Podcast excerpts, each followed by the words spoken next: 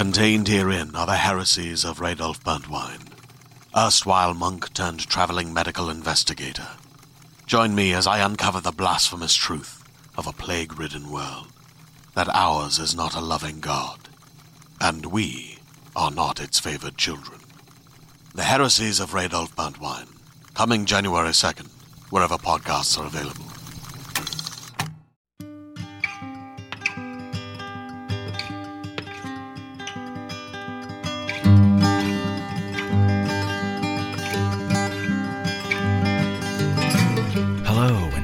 Drabblecast, episode four seventy-five.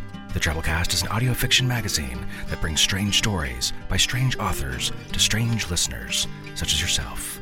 I'm your host, Norm Sherman. Doubleheader special for you this week, folks, and an author I think you're going to love. Doubleheaders are two flash pieces by the same author that kind of showcase what they're all about. This guy, I love this guy, Donald Barthelme.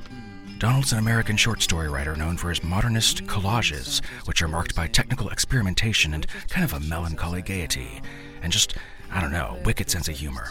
He was born in nineteen thirty-one and died in nineteen eighty-nine. A one-time journalist, Barthelme was managing editor of Location, an art and literature review, and director of the Contemporary Art Museum in Houston. In nineteen sixty-four, he published his first collection of short stories, Come Back, Doctor Caligari. Other collections of stories include City Life, Sadness, Sixty Stories, and Overnight to Many Distant Cities. His first children's book, The Slightly Irregular Fire Engine, or The Hithering Thithering Gin, won the National Book Award in nineteen seventy-two. Our first story here, Some of Us Have Been Threatening Our Friend Colby, was first published in nineteen seventy-six in the anthology Amateurs. And directly following that, we'll present the story Game, which was first published in July nineteen sixty-five of the New Yorker. So, without further ado, we bring you Some of Us Have Been Threatening Our Friend Colby and Game by Donald Barthelme.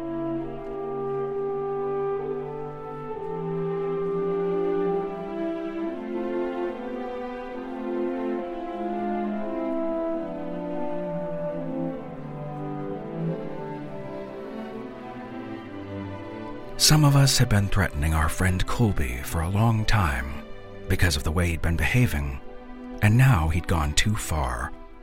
So we decided to hang him. Colby argued that just because he'd gone too far, he did not deny that he'd gone too far, did not mean that he should be subjected to hanging. Going too far, he said, was something everybody did sometimes. We didn't pay much attention to this argument. We asked him what sort of music he'd like played at the hanging. He said he'd think about it, but it would take him a while to decide. I pointed out that we'd have to know soon, because Howard, who's a conductor, would have to hire and rehearse the musicians, and he couldn't begin till he knew what the music was going to be. Colby said he'd always been fond of Ives's Fourth Symphony. Howard said that this was a delaying tactic, and that everybody knew that Ives was almost impossible to perform, and would involve weeks of rehearsal, and that the size of the orchestra and chorus would put us way over budget. "Be reasonable," he said to Colby.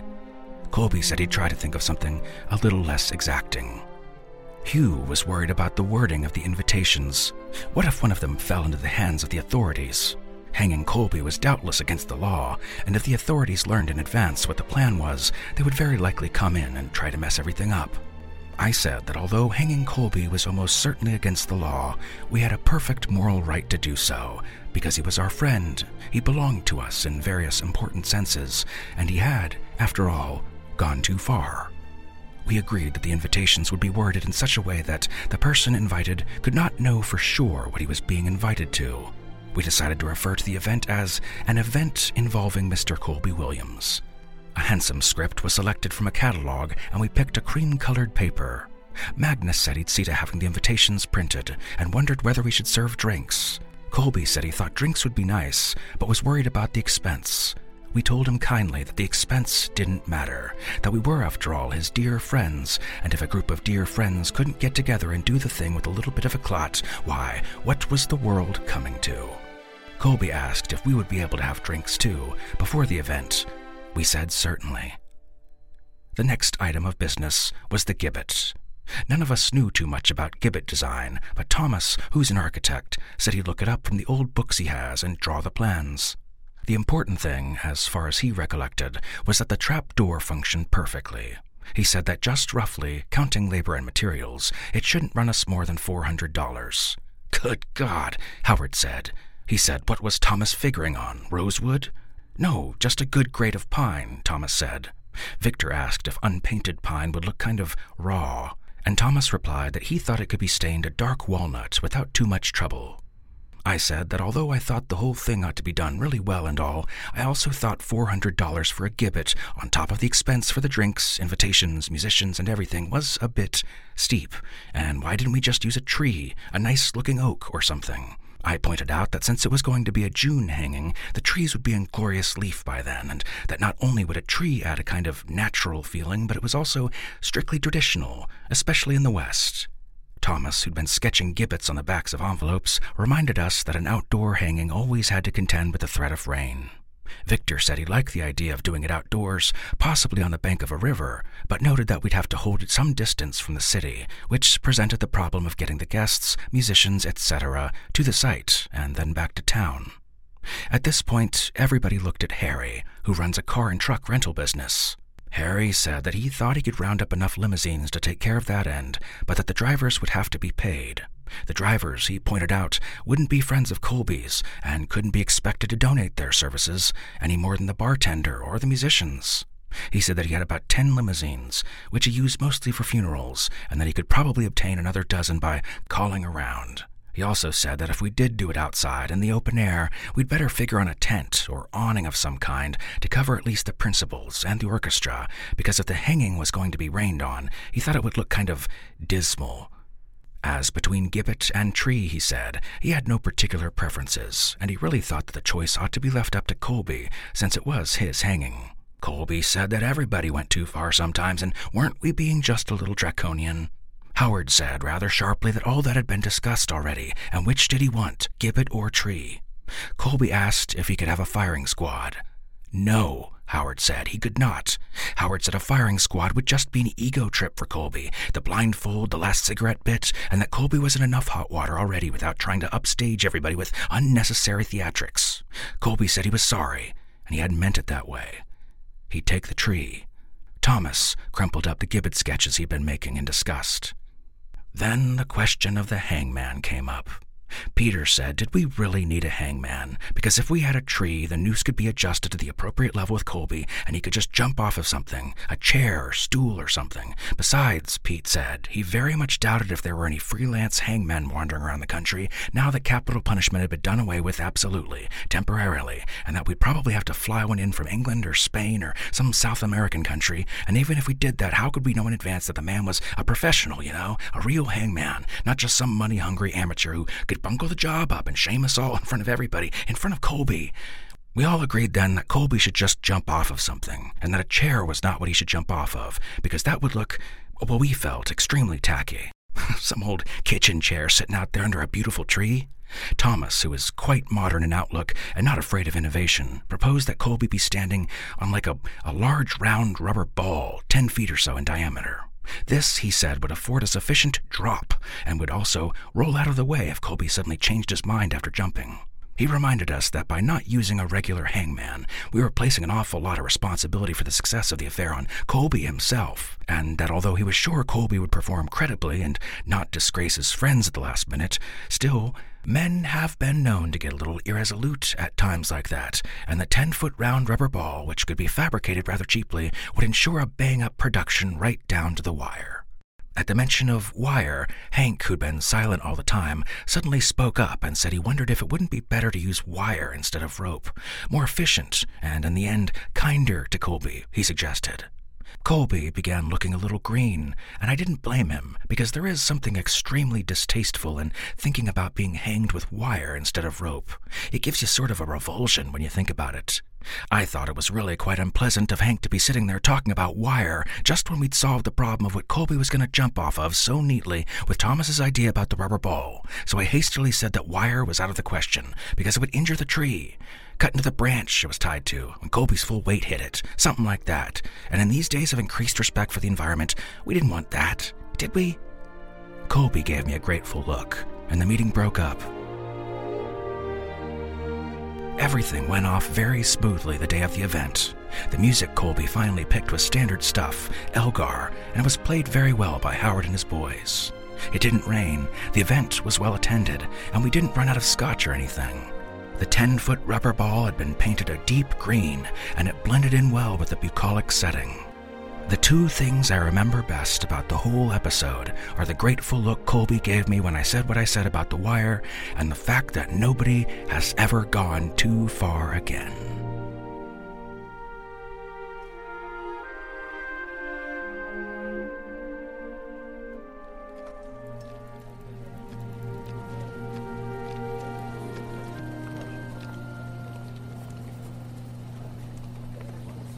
Game by Donald Barthelme. Shotwell keeps the jacks and the rubber ball in his attaché case and will not allow me to play with them. He plays with them, alone, sitting on the floor near the console, hour after hour, chanting onesies, twosies, threesies, foursies, in a precise, well-modulated voice, not so loud as to be annoying, not so soft as to allow me to forget.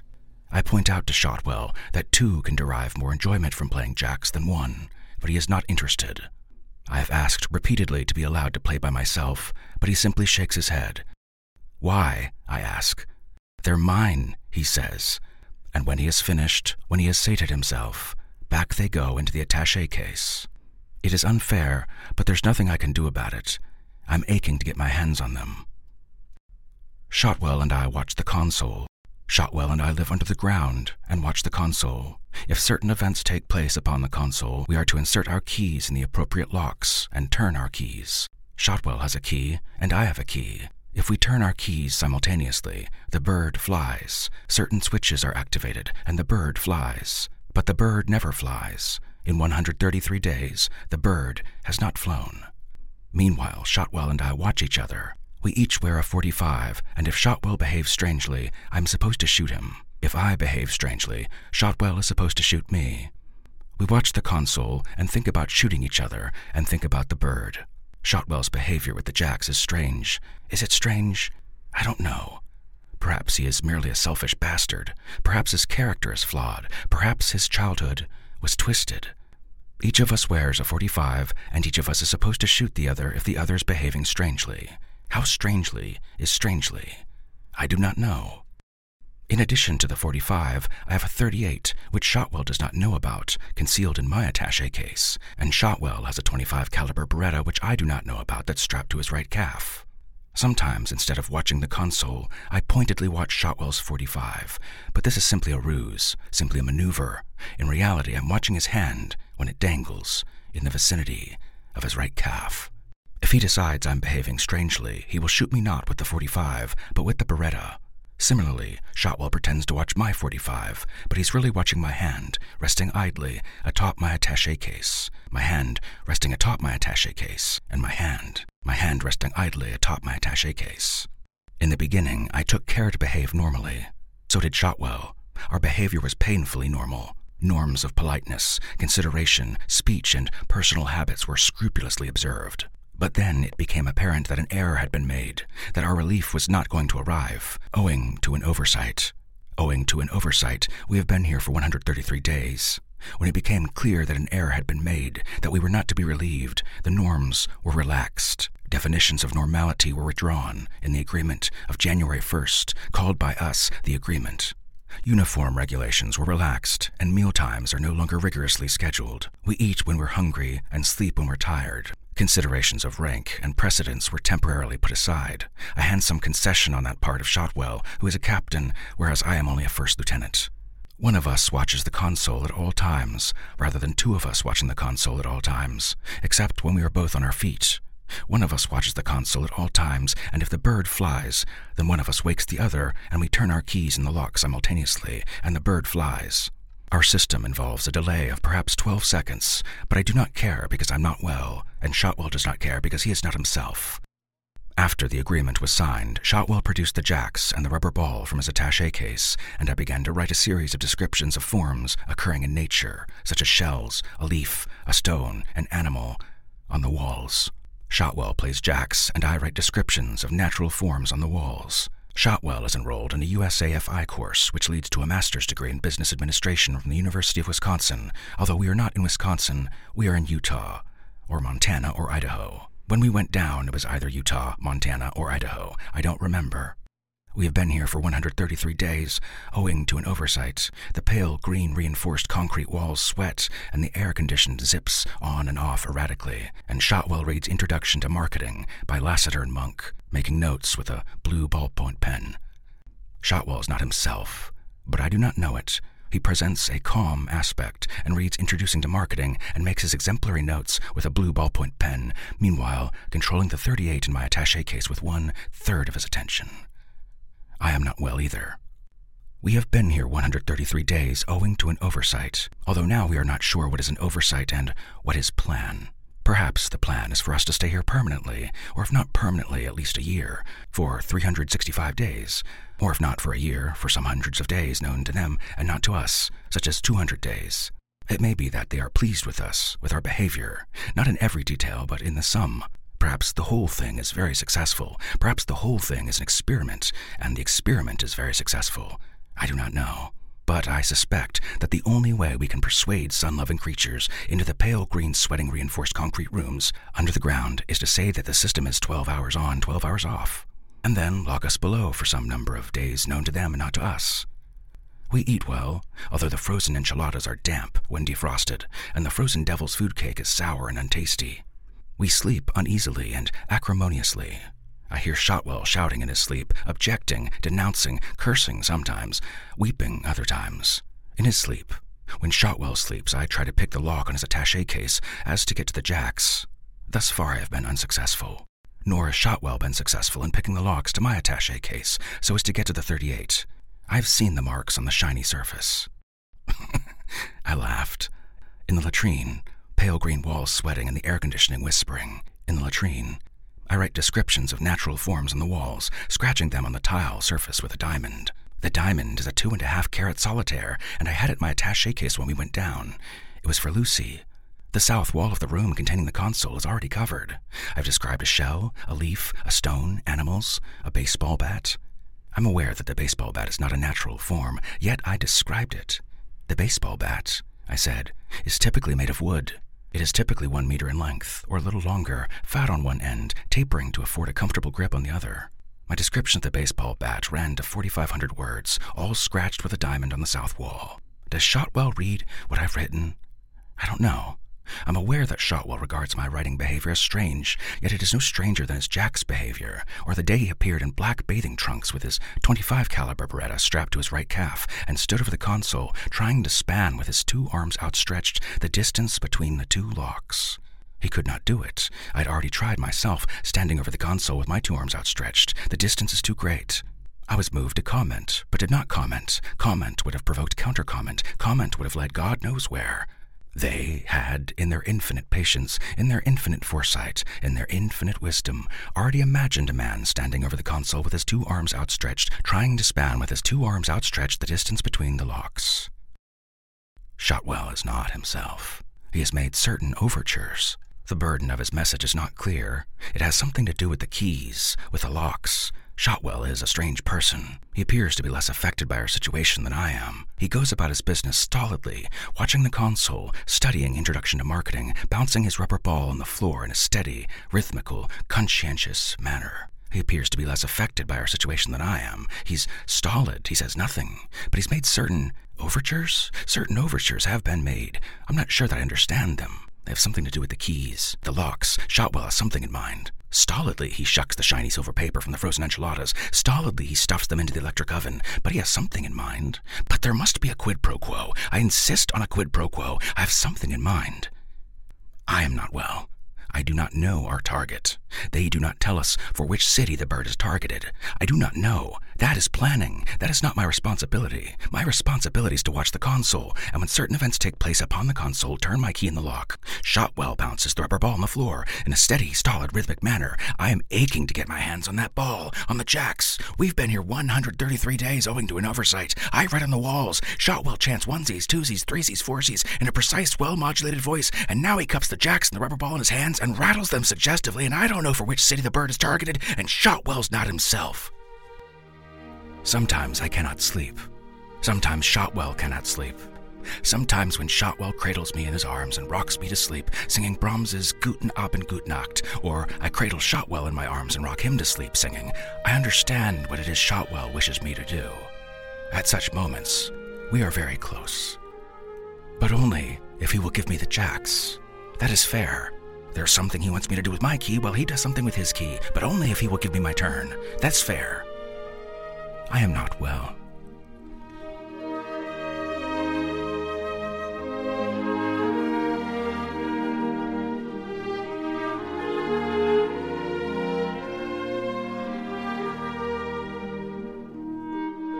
And that was our doubleheader. Hope you enjoyed it. Fun to read. If you had a good time, tell a friend, write a review, help spread the weird. Check out our Patreon at patreon.com slash Drabblecast. You know that story we did last week about the mutant hillbillies, the Hogbend story? Well, about to put up another Hogbend story up on Patreon as bonus content. That kind of thing. Rewards, you know, ad-free episodes, stuff like that. Patreon.com slash Drabblecast. We appreciate your support. Our program is brought to you with a Creative Commons Attribution Non-Commercial No Derivatives License, which means don't change it, don't sell it, but feel free to share it all you like. And it was brought to you by Cameron Howard, Beau Kier, Tom Baker, Bart Epstein, Sean Gentry, Jocelyn Gerwig, Melissa Knight, Audrey Koziol, Lydia Moon, Nicole Neely, Joseph Petris, a ten-foot rubber ball that blends in well with its bucolic settings, and yours truly, Norm Sherman. Reminding you, everybody goes too far sometimes.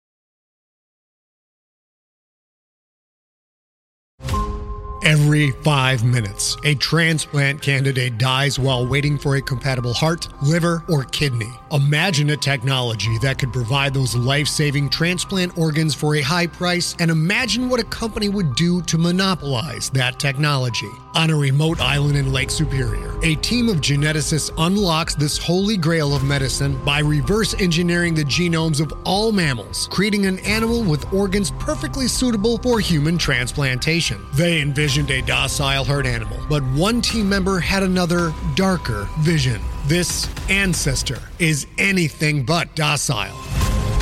The team's work spawns something big, something evil, something very, very hungry. Ancestor is a complete serialized fiction podcast by number one New York Times bestselling novelist Scott Sigler, with all episodes available. Binge the entire story now on Apple Podcasts, Spotify, or wherever you listen to podcasts.